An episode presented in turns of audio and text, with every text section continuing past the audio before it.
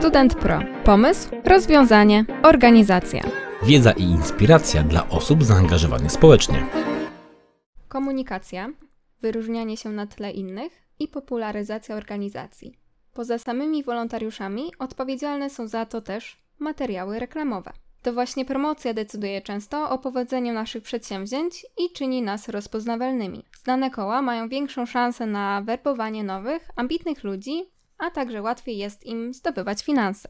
Nazywam się Natalia Błaszczyk i jestem studentką na Politechnice Wrocławskiej, a po godzinach działam w studenckiej rozgłośni Radia Luz. O tym, jak zadbać o dobry PR, porozmawiam z Kamilem Nawirskim.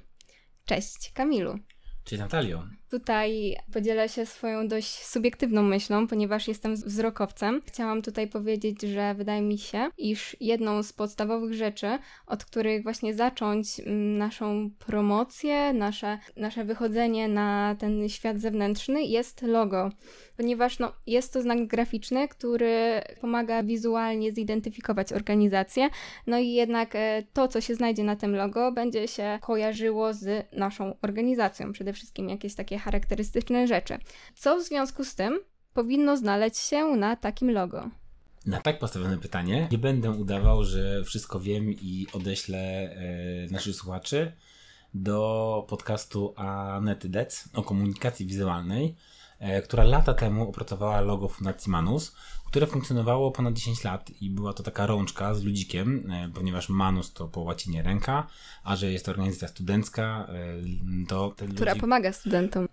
Tak, tak, pomaga studentom, więc to się wszystko wpisywało i, i, ten ludzik, student biegł w tej rączce i to się wszystko zbierało, więc w opisie macie link do mm, jednego z odcinków Anety na temat tego e, proste logio, czyli jakie i na zwrócić uwagę przygotowując to. Myślę, że w sieci znajdziecie wiele mm, rozważań na temat tego, jak zająć się przygotowaniem logo, jak zebrać pomysły, jak to opracować. Jeżeli chodzi o pomysł, natomiast jeżeli chodzi o realizację, to tu raczej polecam skorzystanie czy zaangażowanie kogoś, na tym zna, studentów chociażby architektury, czy Akademii Sztuk Pięknych, czy jakichś kierunków związanych z grafiką użytkową, czy po prostu komunikacji, ponieważ oni znają też te wszystkie aspekty techniczne, które są potrzebne przy mm, produkowaniu loga. Szukać na własnym podwórku.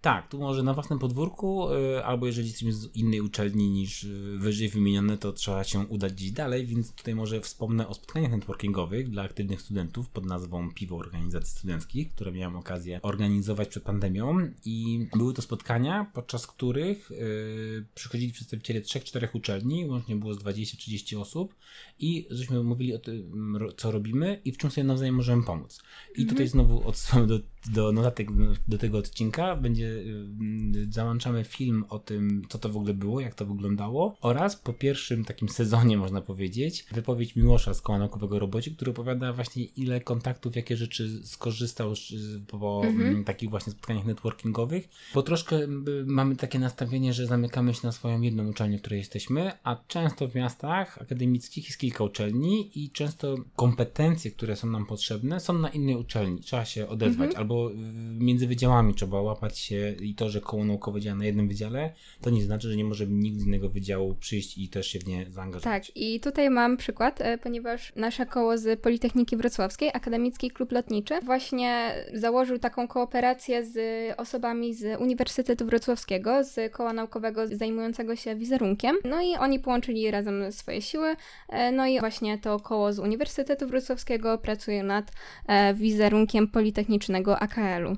Więc tak. to jest naprawdę bardzo przydatna sprawa, ponieważ no, te dwie grupy fajnie się rozwijają, AKL e, zdobywa promocję, no a to koło naukowe z Uniwersytetu Wrocławskiego doświadczenie. Tak, takich przykładów jest więcej. W którymś roku do mm, zaprojektowania bolidu Formuły Student zostali zaproszeni studenci z ASP. E, więc to faktycznie takich przykładów mamy dużo u nas na podwórku i podejrzewam, hmm. że na innych uczelniach e, też takie znajdziemy i zachęcamy do wyszukiwania takich właśnie współprac. Wracając do logo, zwracam uwagę, że można też działać bez niego. Na dobry początek. Yy, czyli to, co często mówię o tym, żeby nie blokować, że czegoś nam brakuje, można zacząć działać, a później, kiedy już będzie dobry pomysł, to logo dopracować i żeby ono dopiero wtedy powstało. Czy jeżeli robimy wydarzenie y, pod szyldem jakiejś organizacji, to być może wystarczy nam tylko logo tej organizacji i nie musimy spędzać y, godzin, wieczorów na wymyślaniu logotypu, tylko skupić na tym, żeby coś zrobić konkretnego, coś, mhm. coś, żeby coś się, krótko mówiąc, odbyło. I tu może też wspomnę o paru narzędziach online, które są darmowe. Y, Canva, jeżeli ktoś nie słyszał, to będzie w notatkach do odcinka. A moje ostatnie odkrycie sprzed kilku lat, ale z którego bardzo y, często korzystam, to jest Photopeya, mm, odpowiednik Photoshopa online, gdzie na przykład przygotowując y, okładkę naszego podcastu, taką mm -hmm. bardzo wstępną wersję właśnie w tym programie pokazałem Natalii, zanim wysłałem do grafika. Mniej więcej to bym widział na mm, okładce.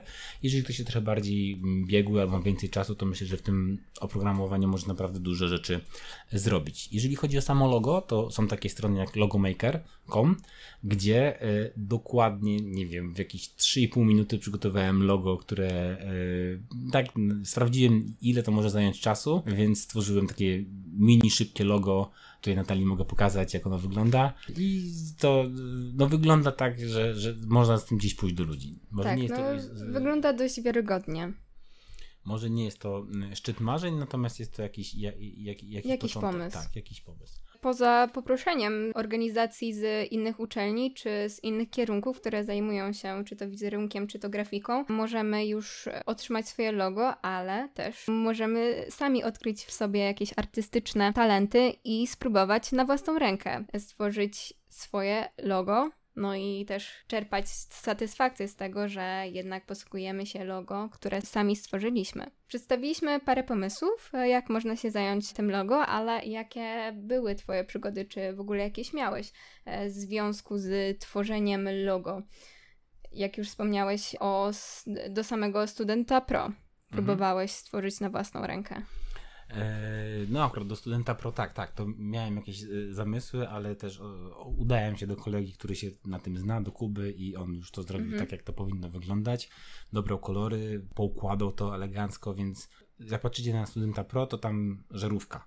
To, to, to jest to, co ja wymyśliłem i chyba, że to będzie taki, taka, trochę żarówka, trochę ludzik, nie? I, i dalej mm -hmm. to już działało, że tak powiem, Kuba. Natomiast w mojej działalności y, raczej stawałem przed decyzjami, czy zmienić logo, czy nie. Uważam, że mm, lepiej nie, chyba, że naprawdę trzeba. Yy, mogę trochę powiedzieć, że trochę bawią mnie osoby, które zaczynają swoją działalność w jakiejś organizacji, która już ma logo, która już działa i skupiam się głównie nad zmianą tego logo, i to im zajmuje prawie całą kadencję, cały czas. Nie robią mm -hmm. nic mhm. innego, oprócz tego, że zmieniają wizerunek organizacji, po czym w zasadzie nic innego nie zrobili, tylko zmienili logo. No ale trzeba by coś jeszcze zrobić oprócz tego logo. Taki więc... chocholi taniec. Tak, tak. Natomiast szczególnie jeżeli o mnie chodzi, jestem zadowolony z logo samorządu studenckiego Politechniki Wrocławskiej, które choć po drobnych poprawkach funkcjonuje do dzisiaj. Y, podlinkujemy księgę znaku sprzed 10 lat, którą stworzyłem, będąc w samorządzie, i nową, chyba z 17 roku, taką odświeżoną. E, poprzednie logo samorządu to było logo uczelni i wielki czarny napis samorząd studencki. Koniec. E, więc naprawdę było nad czym się pochylić.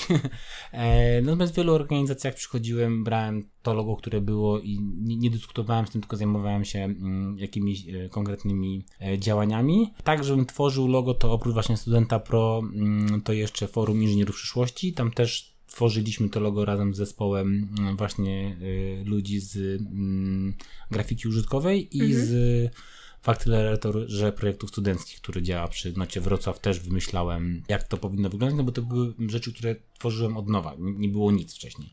Natomiast w organizacjach, które już działają, no to raczej bym się skupił na działalności niż nad zmienianiem e, logotypu. Wspomnieliśmy co nieco o zleceniu tego projektu, ale jak jednak mm, już decydujemy się, żeby kogoś poprosić o stworzenie takiego logo, to czy powinniśmy powiedzieć co nieco o tym, e, czego oczekujemy, czy zdać się na rękę specjalisty? Myślę, że pomysły trzeba wymyślić samemu. To jest może w formie burzy mózgów w zespole. E, nie mamy umiejętności graficznych i do tego potrzebujemy człowieka, żeby zrobił nam odpowiednie pliki, odpowiednie kolorystyki. Natomiast co na nim będzie, co odpowiada naszej organizacji, czym my się zajmujemy. No bo to... wy przede wszystkim znacie ideę tak, waszego tak. projektu. Nawet, nawet jeżeli zatrudniamy agencję jakąś, która ma nam zrobić logo, y, czy tutaj taki mam przykład, jak robiliśmy czasoprzestrzeń, czyli mm, przerabialiśmy zajezdnię tramwajową, taką przestrzeń dla studentów, mm -hmm. dla, dla organizacji pozarządowych, to właśnie przyszli studenci z mm, uniwerku I oni nam zrobili taki trochę cykl jak z, z agencją, czyli zadali nam dużo pytań, wypytali, co będziemy tutaj robili, wręcz to myśmy im zrobili prezentację, o czym będzie to miejsce, mm. a oni później nam zaproponowali y, trzy albo cztery przykłady, wybraliśmy z tego jeden i ten jeden dopracowaliśmy ten początek wychodzi od organizacji, od osób, które coś robią, żeby, no bo skąd grafik ma wiedzieć, co, co chcemy, tak? Mm, po samej że, nazwie. Tak, po samej nazwie, tak? Y, zresztą podejrzewam, że jak wsłuchacie się trochę w podcast e, Anety, e, no to tam też jest dużo o tym e, informacji, jak ten proces doprowadzi do, do, do końca. Rozmawiamy o tym, jak graficznie spojrzeć na tworzenie tego logo, ale co z technicznymi aspektami na jaki format się zdecydować, jaką kolorystykę wziąć pod uwagę. Po to właśnie e, potrzebujemy kogoś biegłego w programach graficznych, kto wie, co trzeba zrobić, bo jedno to jest to, to logo, jak ono wygląda, ale oprócz tego trzeba pamiętać o tym, że potrzebna jest nam wersja jednokolorowa, wersja wektorowa, mm, wersja bez tła, E, najlepiej zrobić logo pionowe i poziome od razu, mhm. żeby mm, dało się w zależności od potrzeby je mm, skorzystać. A format wektorowy i pionowy to w jakich celach? To trzeba oddzielić. Wektor to jest wtedy, kiedy być może w przyszłości będziemy robili jakieś gadżety, na przykład nadruk na koszulce albo na mhm. długopisie. Tam jest nam potrzebna grafika wektorowa, a e, wersja bez tła to jest wtedy, kiedy no, podkładamy jakieś inne tło albo gradient, a pion i poziom to wtedy, kiedy mamy plakat i czasem lepiej jest stawić logo pionowe, bo zajmie więcej miejsca, albo poziome, bo są mhm. na przykład ograniczenia na wysokość albo na szerokość. E, przykładowo, jak mamy kartkę A4, to na górze lepiej dać poziome logo, bo będzie trochę dłuższe, będzie większe.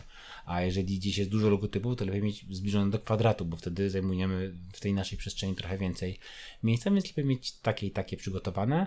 E, naturalnie wersja jednokolorowa jest potrzebna wtedy, kiedy na przykład robimy nadruk na koszulkę i tam jest jedna farba. Mhm. I to też musi jakoś wyglądać. Czyli po tym, jak już mamy jakiś pomysł, to trzeba zobaczyć na te właśnie wersje monochromatyczne i inne, żeby sprawdzić, czy to jest dalej czytelne, kiedy zabierzemy kolorystykę. No i kolorystyka to jest też ogromny mm, wątek, bo mm, patrząc na taki przewodnik po kolorach, no to mm, kolor żółty to jest taki optymistyczny, pomarańczowy bardziej przyjazny, czerwony to są energetyczne logotypy, no i dalej mamy fioletowy, kreatywny, niebieski, który wzbudza zaufanie, zielony związany z rozwojem, no i szary taki zbalansowany. Każdy e... kolor kojarzy nam się z inną emocją. Tak, i są takie ładne grafiki, gdzie właśnie jest kolor podpisany i rozsypane logotypy, więc mhm. znajdę coś i też dołożymy tutaj do notatek, żeby można było zerknąć na to. Rozmawiamy o tych efektach wizualnych oraz aspektach technicznych, ale jednak co z prawami autorskimi do logo? Mhm. Formalnie to jest bardzo skomplikowane. E, prawa autorskie osobiste są niezbywalne i zostają przy autorze e, danego znaku graficznego. Natomiast e, są prawa autorskie majątkowe, które można przekazać. Czyli autor może je przekazać jakiemuś podmiotowi, organizacji, która z tego logotypu będzie korzystała.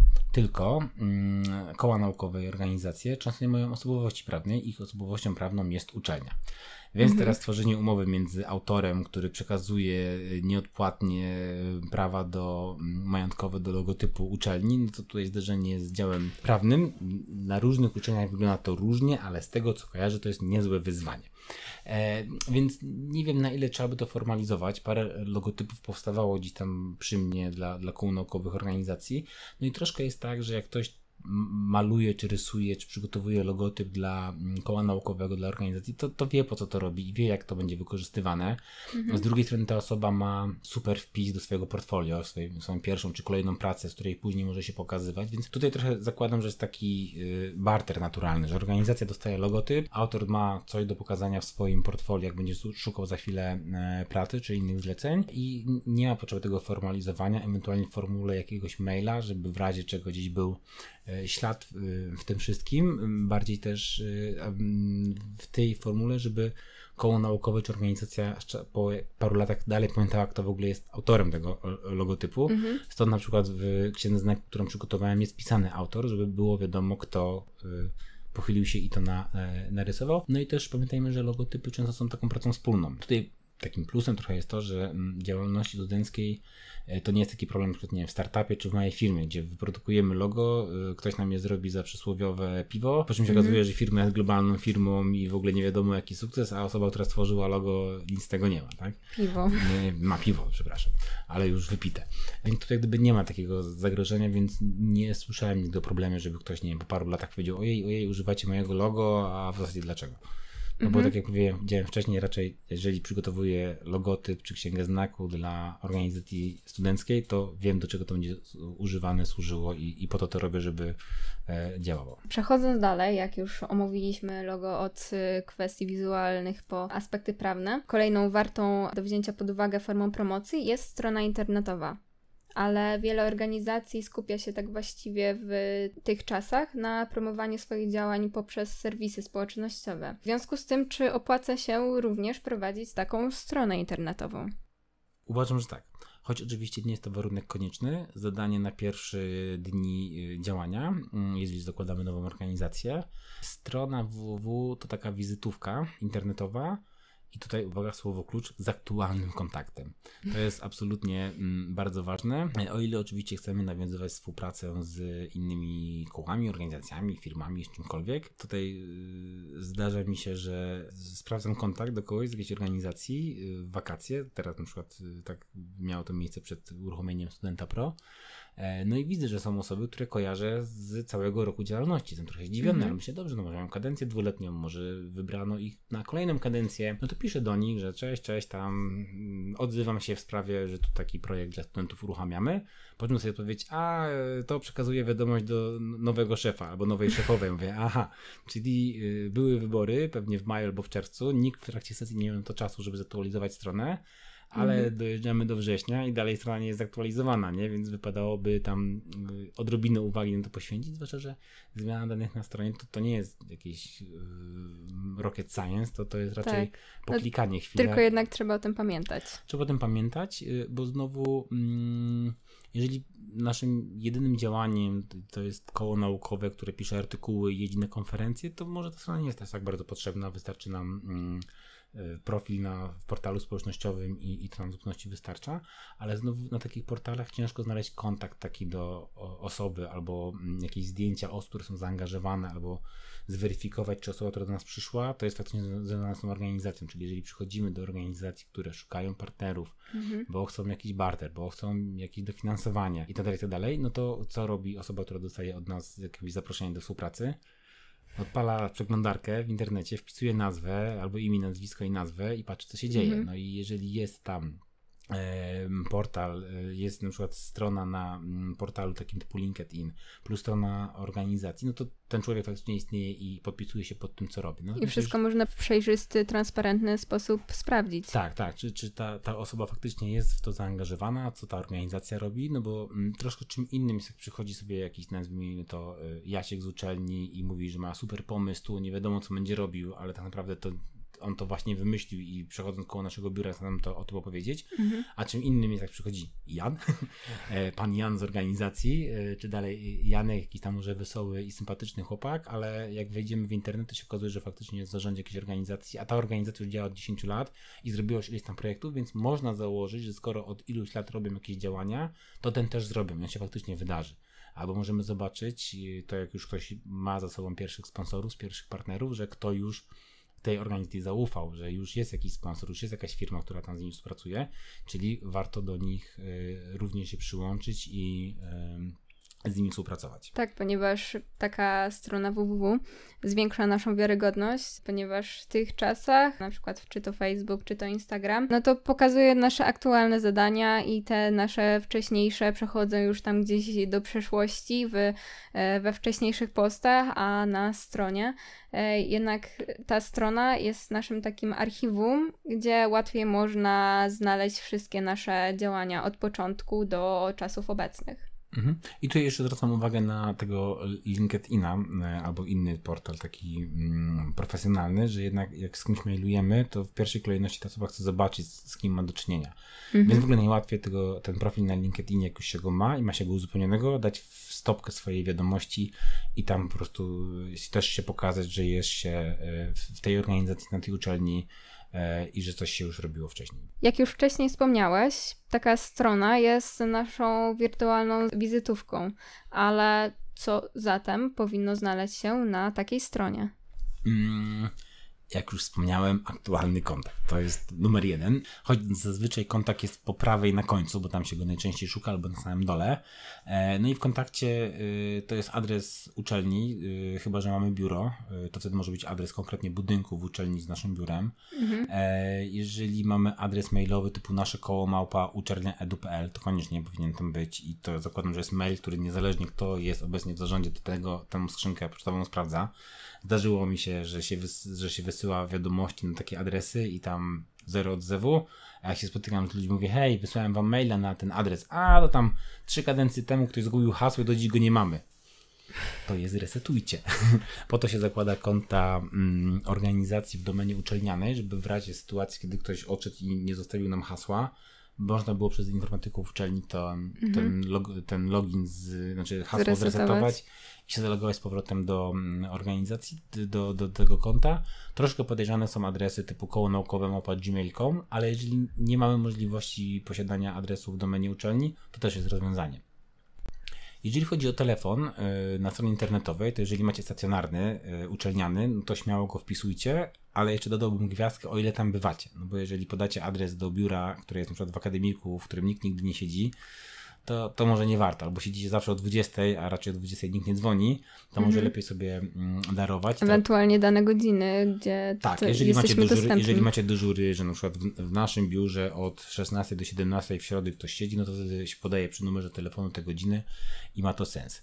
Jeżeli chodzi o podawanie prywatnych numerów, to mm, rozumiem, jeżeli ktoś nie chce podawać. Ja osobiście zazwyczaj podawałem, a nawet dalej podaję i nie miałem w związku z tym żadnych nieprzyjemności, a raczej zdarzało się, że ktoś dzwonił, bo miał faktycznie jakiś temat do załatwienia, e, ale yy, też nie jestem, nie wiem, yy, ładną dziewczyną, która się może obawiać tego, że ktoś będzie chciał do niej dzwonić i zawracać głowę, mimo że ona bardzo tego nie chce. Mhm. Więc to już gdyby zostawiam każdemu do zastanowienia się, ale jak już gadamy o mm, numerze telefonu, to mm, zwracam uwagę na numer telefonu w stopce maila. Jeżeli z kimś mailujemy, to warto ten numer telefonu zostawić, bo zdarzyło mi się wielokrotnie, że y, ktoś chciał ode mnie szybkiej odpowiedzi. Ja przeczytałem maila być może trochę później niż tamta osoba zakładała, że przeczytałem i chciałem zadzwonić i szybko odpowiedzieć, ale nie mogłem, bo musiałem pisać maila albo dzisiaj zwłaszcza odbieramy maile w telefonach E, w komórkach, w sensie w, w, urządzeniach mobilnych. No i łatwiej nam jest zadzwonić komuś, odpowiedzieć na jego pytanie i ma je mhm. od razu, niż gdzieś tam próbować pisać przez e, ten monitorek. Więc tutaj zachęcam do tego, żeby może niekoniecznie na stronie, ale przynajmniej w stopce był numer telefonu. E, druga rzecz, która powinna być na stronie, to projekty. Mogą to być nawet takie statyczne strony opisujące nasze działania, krótką historię, może jakieś zdjęcia, może jakiś film najlepiej podsumowanie ostatniej edycji, ale nie chodzi o to, żeby tam robić drugiego Facebooka i aktualizować co dwa dni, co się dzieje w projekcie. Bardziej właśnie mam na myśli to, żeby było takie, wchodzę na stronę organizacji, mam zakładkę projekty i patrzę, to jest jeden projekt, dwa czy dziesięć. Tak, jak jest dziesięć, to się zastanawiam, czy wszystkie się dzieją, więc wchodzę losowo któryś, no i ostatnia informacja jest przed tam, nie wiem, pięciu lat, no to zaczynam się trochę martwić, więc wtedy najlepiej zrobić tak, żeby to były takie po prostu wizytówki, opisy, jakie projekty mhm. robimy. No, I czy są już zakończone? Tak, ale czasem to są działania cykliczne. Zakładam, że jakaś organizacja co roku coś robi yy, i wtedy można yy, po prostu mhm. można się przeczytać o tym, a do tego na przykład dać linka do aktualnego profilu te, te, tego wydarzenia czy organizacji na w mediach społecznościowych i tam już jest taka bieżąca yy, mhm. informacja o tym, co się dzieje. Kolejna rzecz to mm, zespół, wymienienie aktualnie działających osób w organizacji i może to być z jednej strony y, tak, że są ludzie i zdjęcia, mogą być same nazwiska, mogą być studenci i na przykład opiekun, bo wtedy też pokazujemy takie mądre głowy, które są związane z tą organizacją, więc warto tych osób po, po, podokładać. E, tutaj... I chociażby pokrótce przedstawić przedstawić, albo żeby była osoba plus jakiś namiar na jej social media, na, na profile w internecie. Niekoniecznie musi być adres mailowy i numer telefonu, choć niektóre organizacje tak robią, albo żeby chociaż był adres mailowy, czy do zarządu, żeby był cały adres mailowy, no bo jeżeli wiem, że mam sprawę do osoby tej, to do niej po prostu piszę. E, a nie muszę na adres jakiś tam ogólny, z tego ogólnego ktoś musi to przesłać i tak czekam, aż coś się wydarzy. Czyli podsumowując, to co powinno się pojawić na naszej stronie to kontakt, z naszymi aktualnymi, powtarzam, danymi, e, projekty, nad którymi pracowaliśmy oraz nadal pracujemy. E, no i przedstawić pokrótce nasz zespół, kto w ogóle jest w naszym projekcie, inicjatywie. Mhm. I tak jak często powtarzamy w naszym podcaście, to zależy, czyli jeszcze można zastanowić się nad zakładką partnerzy albo sponsorzy, jeżeli takich mm -hmm. mamy, no bo jeżeli mamy, to koniecznie należałoby gdzieś ich pokazać. E, I też mm, można się zastanowić nad zakładką aktualności e, czy jakiegoś bloga. Tylko tu już to wymaga dużego zaangażowania i energii. I jeżeli ktoś wejdzie w takie aktualności, tam ostatnia aktualność jest sprzed półtora roku, to niedobrze. To mhm. lepiej, żeby tego po prostu nie było, żeby była ta, taka strona statyczna z projektami, z kontaktem. Natomiast jeżeli mamy zasoby albo nasza działalność jest tego typu, że dużo piszemy, no to warto, żeby gdzieś tam jakieś notatki były. Natomiast no też możemy na Google Analytics patrzeć, ile osób wchodzi na stronę. Mhm. No i mówmy się jednak, no, nie doprowadzimy do sytuacji, żeby ktoś budzę się rano i ja sprawdzę, czy na jakiejś stronie koła naukowego pojawiła się aktualność. To, to, to raczej nie tak działa, nie? Więc raczej raz na jakiś czas, tak żeby było wiadomo, że ta organizacja faktycznie działa, istnieje. Sprawdzić, czy jest zainteresowanie. Że, no, że, że istnieje, że działa, że zostały nowe władze wyłonione, że został jakiś projekt zamknięty albo otworzony, ale bez takiego mm, codziennego może raportowania mhm. na to, co się dzieje, no bo od tego są właśnie social media, które nam same podbijają e, informacje. Powiedzieliśmy już, dlaczego warto założyć stronę www i jakie materiały powinny znaleźć się na tej stronie, ale co z szatą graficzną strony? O co warto zadbać przy jej kreowaniu, aby była lepiej widzialna w internecie? Mm, myślę, że kiedyś y, zrobienie strony internetowej to było prawdziwe wyzwanie. W zasadzie y, bez grafika pod ręką to, to ciężko było cokolwiek zrobić, bo ten grafik musiał każdy element dopasować do naszej strony. I pewnie robiąc teraz stronę dla jakiejś dużej firmy, korporacji, to dalej tak wygląda. E, jednak na potrzeby nasze studenckie mm, w zupełności wystarczą nam, wystarczy nam wręcz nieskończona ilość szablonów w WordPressie albo w innym narzędziu, mhm. z którego skorzystamy. Więc wybieramy, dobieramy kolorystykę, jaka nam pasuje do naszej organizacji, do naszego logotypu i podmieniamy zdjęcia, albo czasem uda się znaleźć projekt, ten szablon, który też pasuje do, do jeżeli chodzi o tą całą oprawę zdjęć i w zasadzie mm, większość ostatnich stron, które robiłem, to właśnie było znalezienie dobrego szablonu i dopasowanie go do naszych potrzeb, więc tu jakoś tak bardzo bym się nad tym nie mm, skupiał, zwłaszcza, że te szablony powinny być też zoptymalizowane pod względem otwierania się strony i tak dalej. I tak. Pamiętajmy o tym, że jeżeli coś grzebiemy, dokładamy swoje zdjęcia, to trzeba jeszcze zadbać o to, żeby one były pod tym względem technicznym też ogarnięte, żeby nie były za ciężkie, żeby strona się szybko ładowała, żeby też mhm. pasowały pod urządzenia mobilne, bo jednak teraz y, chyba już połowa ruchu w internecie to, to, e, to są urządzenia mobilne, więc trzeba o, to, mm, o tym pomyśleć. Jeżeli zaczynamy się w to bawić, to, to mm, dobrze to zrobić. Również kreując szatę graficzną strony, możecie spojrzeć też do tego przewodnika po kolorach, który mówiliśmy, że Wam podlinkujemy, rozmawiając o logotypach. Ale przechodząc dalej, zastanawialiśmy się nad logo, nad e, stroną www ale co z materialnymi formami reklamy, takimi jak chociażby wizytówki czy ulotki? Czy w tych czasach warto zastanawiać się nad e, takimi kwestiami? Mhm.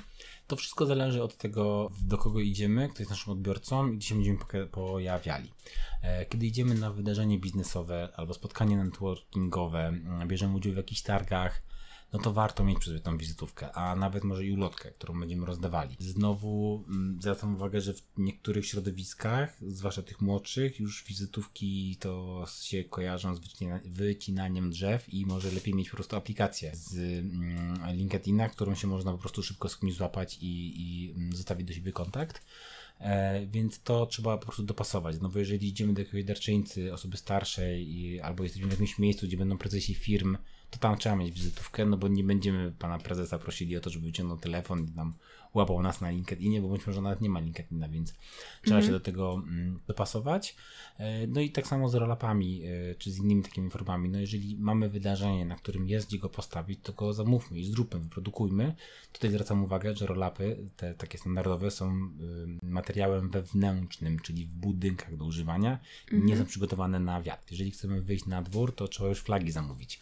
Czyli jeżeli mamy jakieś wydarzenie plenerowe, to z rolapem lepiej nie, bo on prędzej czy później przybiera postać żaglu i próbuje, żagla i próbuje odlecieć. Od nas to widziałem parokrotnie, więc tu przestrzegam nad tym, żeby trzymać się jasnego podziału. E, no i są wydarzenia, których nie wypada, żeby nie było. Jeżeli są jakieś, tak jak mówiliśmy, fe festiwale, festyny, dni aktywności studenckiej, to tam warto mieć coś, co możemy postawić, pokazać. Co może e, przyciągnąć e, uwagę. Tak, tak. E, jedna z organizacji ma na przykład taki kaseton podświetlany i to też jest jakieś takie wyróżnienie się spośród e, innych organizacji, które mają tylko roll-up, więc to trzeba dopasować do tego, co, co robimy i czy jest gdzie takie rzeczy zaprezentować. No bo znowu, jeżeli mamy tego roll-upa wyciągnąć raz w roku, no to może szkoda, szkoda energii. Albo trzeba go tak zaplanować, żeby on był po prostu e, uniwersalny i mógł nam służyć przy różnych wydarzeniach. Mhm.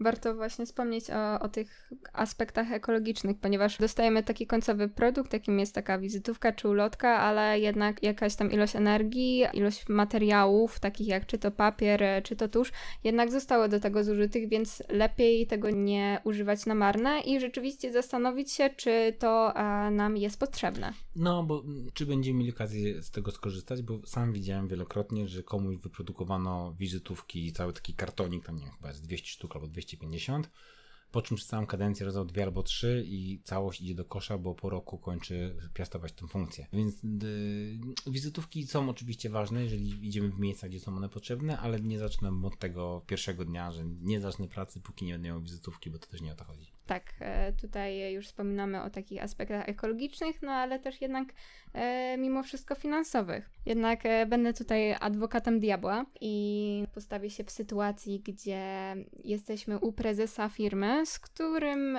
chcielibyśmy podjąć jakąś współpracę. I nie mając wizytówki, jednak je, możemy stracić okazję do zrobienia jak najlepszego wrażenia przed taką osobą. Mhm. Y, miejmy nadzieję, że on ma wizytówkę i nam ją da. E, ostatnio miałem taką sytuację, y, spotkałem pana profesora ze Stanów Zjednoczonych i on nie mógł znaleźć swojej wizytówki, a ja mówię, że ja mam, proszę bardzo. On mówi, nie, nie, nie, jak ja wezmę pana wizytówkę, to ja wiem, że będę musiał do pana odezwać mhm. się, a może mi to umknąć, więc ja wolę dać panu swoją wizytówkę, bo to mi zależało, mhm. nie? Y, on wolał dać mi swoją wizytówkę, żebym to ja miał po swojej stronie to zadanie z odezwaniem się, więc nie, nie dramatyzowałbym, y, mhm. jeżeli nie mamy wizytówki, to... Bardzo fajne spojrzenie. Tak, no też pamiętajmy, że kiedy jesteśmy studentami, czy jakąś młodą organizacją zarządową, nikt od nas nie wymaga, żebyśmy mieli wizytówkę czym innym, gdybym był, nie wiem, prezesem banku i był na spotkaniu prezesów banku i nie miałbym wizytówki, to by było dziwne. Natomiast y, będąc studentem możemy sobie na, na troszkę więcej pozwolić, bardziej luźno do tego e, podejść. Natomiast też pamiętajmy, że nawet jeżeli nie rozmawialiśmy z tym prezesem, czy, czy z kimś ważnym, kto ma tego firewalla w postaci jakiejś tam asystentki, sekretariatu i tak dalej, tak.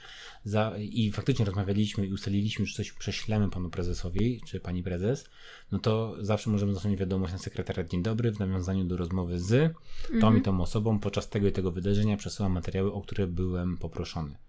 E, tak, kontaktowałem się ostatnio w temacie studenta pro z rektorami niektórych uczelni. No, widzieliśmy się na konferencji, na wydarzeniu, rozmawialiśmy, a później miałem nawiązać kontakt, więc nawiązując do rozmowy, no i wtedy też te mm, firewalle, czyli te sekretariaty wiedzą, że ich szef był na takim wydarzeniu i skoro ktoś się odzywa, no to przekazują tą wiadomość mhm. i y, w miarę sprawnie też to funkcjonuje i jest za chwilę odpowiedź. W naszym podcaście dzwonimy do osób, które dobrze znają się na rzeczy albo na jakimś temacie, czy mogły nam powiedzieć coś ciekawego z praktycznego punktu widzenia. Dzisiaj dzwonimy do Magdaleny Klimek, która w latach 2013-2017 kierowała działem marketingu w PWR Racing Team, czyli zespołem, który buduje bolidy wyścigowe i rokrocznie bierze udział w międzynarodowych zawodach Formuła Student. Obecnie Magda zarządza portfelem startupów technologicznych w projekcie EY Innovation rozwijanym w EY Polska. Formuła Student to nie tylko konkursy w Europie. Pamiętam, jak miałem okazję organizować wyjazd zespołu PWR RT do Stanów Zjednoczonych na zawody. Było to niesamowicie trudne zadanie, wyzwanie y, zorganizować, będąc we Wrocławiu, będąc w Polsce, cały ponadtygodniowy pobyt mhm. studentów mm, za granicą. E, natomiast Magda jest osobą, która myślę, że postawiła bardzo wysoką poprzeczkę dla wszystkich kolejnych zespołów e, promujących działania Formuły Student w Polsce. Cześć. Cześć Wam. Cześć Magda, e, z tej strony Natalia i Kamil ze Studia Student Pro, a rozmawiamy dzisiaj o sposobach promocji kół naukowych poprzez strony www, logo czy wizytówki. E, a ty masz duże doświadczenie w promowaniu działań studenckich, ale też już patrzysz na to z dystansem i jednak widzisz, jak to wszystko wygląda poza uczelnią. W związku z tym nasuwa mi się pytanie, jak inaczej, ciekawiej i skuteczniej promować czy komunikować działania studenckie, żeby dotrzeć do tych grup docelowych, chociażby firm czy potencjalnych sponsorów. Co uważasz, że jest ważne w tej komunikacji?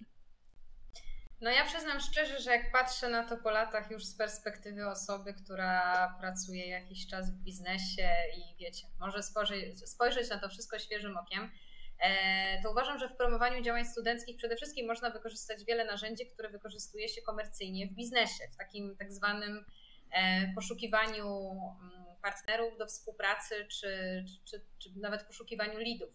Na pytanie, jak inaczej promować, to mogłabym sobie odpowiedzieć e, samej sobie sprzed lat, aby zwracać bardzo dużą uwagę na budowanie jak największej ilości powiązań z organizacjami, z firmami, z partnerami, którzy mogą nam pomóc. Także pierwszy krok to jest takie określenie, tak jak w biznesie to robimy w tradycyjnej sprzedaży, kto jest naszą e, personą, kto będzie zainteresowany naszą ofertą. E, w przypadku koła naukowego to jest e, tak zwane sprzedawanie produktu czy rozwiązania. Zwykle opiera się na wymianie barterowej, co może potwierdzić Kamil, bo też tutaj nasz PW Racing Team wspierał w takich umowach z partnerami. Taka wymiana opiera się na tym, że koło naukowe jest w stanie zaoferować coś sponsorowi, który z drugiej strony może w taką współpracę włączyć w swoje działania CSR-owe, w jakiś rozwój projektów badawczych w firmie, czy też w ogóle szanse na promocję firmy wśród najlepszych studentów pod kątem poszukiwania kandydatów do pracy. Zawsze więc zanim sięgnie się po telefon czy napisze maila do potencjalnego partnera, to uważam, że trzeba bardzo dobrze się pod, y, przygotować pod kątem tego, E, czego nie tylko my e, oczekujemy, ale przede wszystkim e, pod kątem tego, co możemy zaoferować i co przyniesie wartość. Uważam, że drugim takim ważnym punktem jest networking, interesowanie się wszelkimi wydarzeniami, które dzieją się wokół uczelni, we współpracy z uczelnią, które są organizowane, bądź w ogóle w branży, w której działa nasze koło naukowe czy organizacja studencka. A w wszelkich dniach otwartych, targach, imprezach firmowych, my też często z naszym bolidem wyjeżdżaliśmy na tego typu wydarzenia. Niewątpliwie na każdej uczelni są jednostki, odpowiednie działy, które też wspierają w takich działaniach, więc uważam, że one są w stanie wskazać bardzo dużo inicjatyw, w których warto uczestniczyć. No i po trzecie, y, uważam, że należy szukać y, możliwości tam, gdzie inni tego nie robią. E, nawet jeśli na początku są to działania pro bono. E, my organizowaliśmy na przykład dni otwarte, więc y, prowadziliśmy takie akcje, w których to my zapraszaliśmy do siebie tak naprawdę gości, angażowaliśmy się w różne wydarzenia dla lokalnych społeczności, które były organizowane we Wrocławiu. No i też korzystaliśmy z możliwości zaprezentowania swoich działań w telewizji i w, w radio, więc uważam, że te wszystkie działania wyróżnia to, żeby być cierpliwym, bo to się nie zadzieje pewnie od razu, ale trzeba szukać jakichś ciekawych dróg i, i mnie akurat organizacja studencka nauczyła dużej wytrwałości i cierpliwości pod tym względem. Tak jak Ciebie słucham, to myślę, że y, się pojawia taki wątek profesjonalizacji naszych działań, czyli jeżeli chcemy nawiązać współpracę z firmą, no to warto być y, na ich poziomie, tak? Czyli jak mówisz o tych lidach, e, czy o tej propozycji y, obudowanej na wartości, to tak, żeby po prostu pokazać firmie, co ona z tego będzie miała, a to, że my coś z tego będziemy mieli, to jest oczywiste. Tak, to jest trochę tak jak w takim klasycznym marketingu, którego ja się już wcześniej uczyłam się w zespole, nawet nie będąc wtedy może w pełni świadomą, jak to wszystko się nazywa. Ale tworzenie propozycji wartości, teraz już wiem, jak to się dokładnie nazywa, czy chociażby prezentacji, które przypominały takie klasyczne pitch decki, które teraz ja okazję mam widzieć z drugiej strony, współpracując ze startupami na tym wszystkim opiera się właściwe przygotowanie swojej oferty i właśnie profesjonalizacja usług, które y, organizacje czy koła naukowe mogą kierować do, do jakichś dużych firm, y, organizacji czy korporacji. Mhm. Tak sobie liczyłem przed naszym spotkaniem, że chyba tyle, co działałaś w racingu, to tyle samo jesteś już po studiach i mm, pracujesz w, mm, w korpo. E, jak myślisz, jakbyś miał tak zebrać, co wydaje się ważne studentom, ale tak naprawdę nie jest ważne dla firm i odwrotnie, o czym studenci zapominają, nie myślą o tym, a biznes chciałby usłyszeć e, taką informację jako istotną, jeżeli chodzi o podjęcie decyzji o ewentualnej współpracy. Mm, była taka książka, nie wiem czy wy akurat czytaliście, może tak, bo wszyscy o tej książce y, w pewnym momencie mówili Simona Sineka Mam nadzieję, że tu się nie pomylę. W... Tak, tak. Nawet mogę powiedzieć, że mm, akurat nie w tym, ale w innym e, odcinku podcastu nawiązuję do niej i, i rozmawiamy właśnie o tym, żeby zaczynać od dlaczego. No właśnie. I my nie zaczynaliśmy od, y, od dlaczego często, tylko coś robiliśmy, podejmując pewnego rodzaju działania typu nie wiem, zrobimy stronę internetową, tak, przygotujemy jakieś fajne materiały, ale my nie wiedzieliśmy, jak to przekonwertować tak naprawdę na to, żeby to przyniosło nam jakąś korzyść. No i Uważaliście, to... że tak po prostu trzeba, tak? Tak, uważaliśmy, że tak trzeba, bo tak robią inne koła naukowe i że to jest coś najważniejszego. To jest jeden z ważnych aspektów. Fajnie mieć taką wizytówkę, którą można się pochwalić, ale dużo ważniejsze jest to ta odpowiedź na E, na why, czyli na to, dlaczego coś, e, coś tak naprawdę robimy, e, z czym chcemy wyjść do korporacji. My często o tym zapominaliśmy, co jest naszym wyróżnikiem, jak szukać fajnych, alternatywnych kanałów dotarcia do firm, jeśli inne nie działają.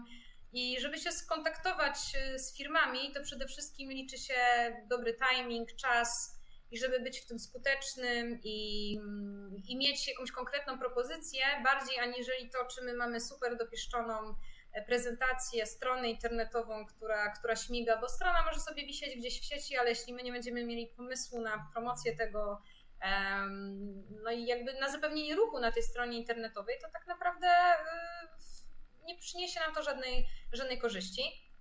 E, I nie przebijemy się z tą naszą ofertą do odpowiednich osób, które będą nam w stanie Y, pomóc, nie? Z drugiej strony uważam, że mm, odpowiadając jakby na, na drugie pytanie, czyli e, co jest y, ważne dla, e, dla biznesu, a studenci o tym często y, zapominają, to jest właśnie to dopasowanie, odpowiednie dopasowanie oferty do przedstawicieli firm, czyli żeby nie, żeby skupić się przede wszystkim na tym i bardzo dobrze poznać drugą stronę, a nie wychodzić tylko z taką propozycją, a właściwie z zapytaniem, o pomoc, o to, żeby ktoś nas wsparł finansowo, bo możemy z taką propozycją wyjść tak naprawdę do każdego. Liczy się to, żeby mieć co zaoferować drugiej stronie, tak jak w klasycznej takiej współpracy nawet pomiędzy firmami. Więc powinniśmy się tu kierować trochę takimi zasadami, jakie możemy tak naprawdę poznać w biznesie. Myślę, że powinniśmy, tak jak wspomniałam y, wcześniej, szukać takich rozwiązań i być w miejscach, o których y, inni nie pomyśleli. My się tym kierowaliśmy i chociaż na początku niektórzy się E, nawet, nawet u nas w zespole, no nie każdy był od początku przekonany do tego, że coś zadziała i sceptycznie był nastawiony. To widziałam gdzieś, że to może przynieść dobry rezultat. To w ogóle ciekawie powiedziałeś o tych jakichś wydarzeniach dla społeczności lokalnych. To w zasadzie y, warto na to zwrócić uwagę, bo nigdy nie wiemy, kto w tej społeczności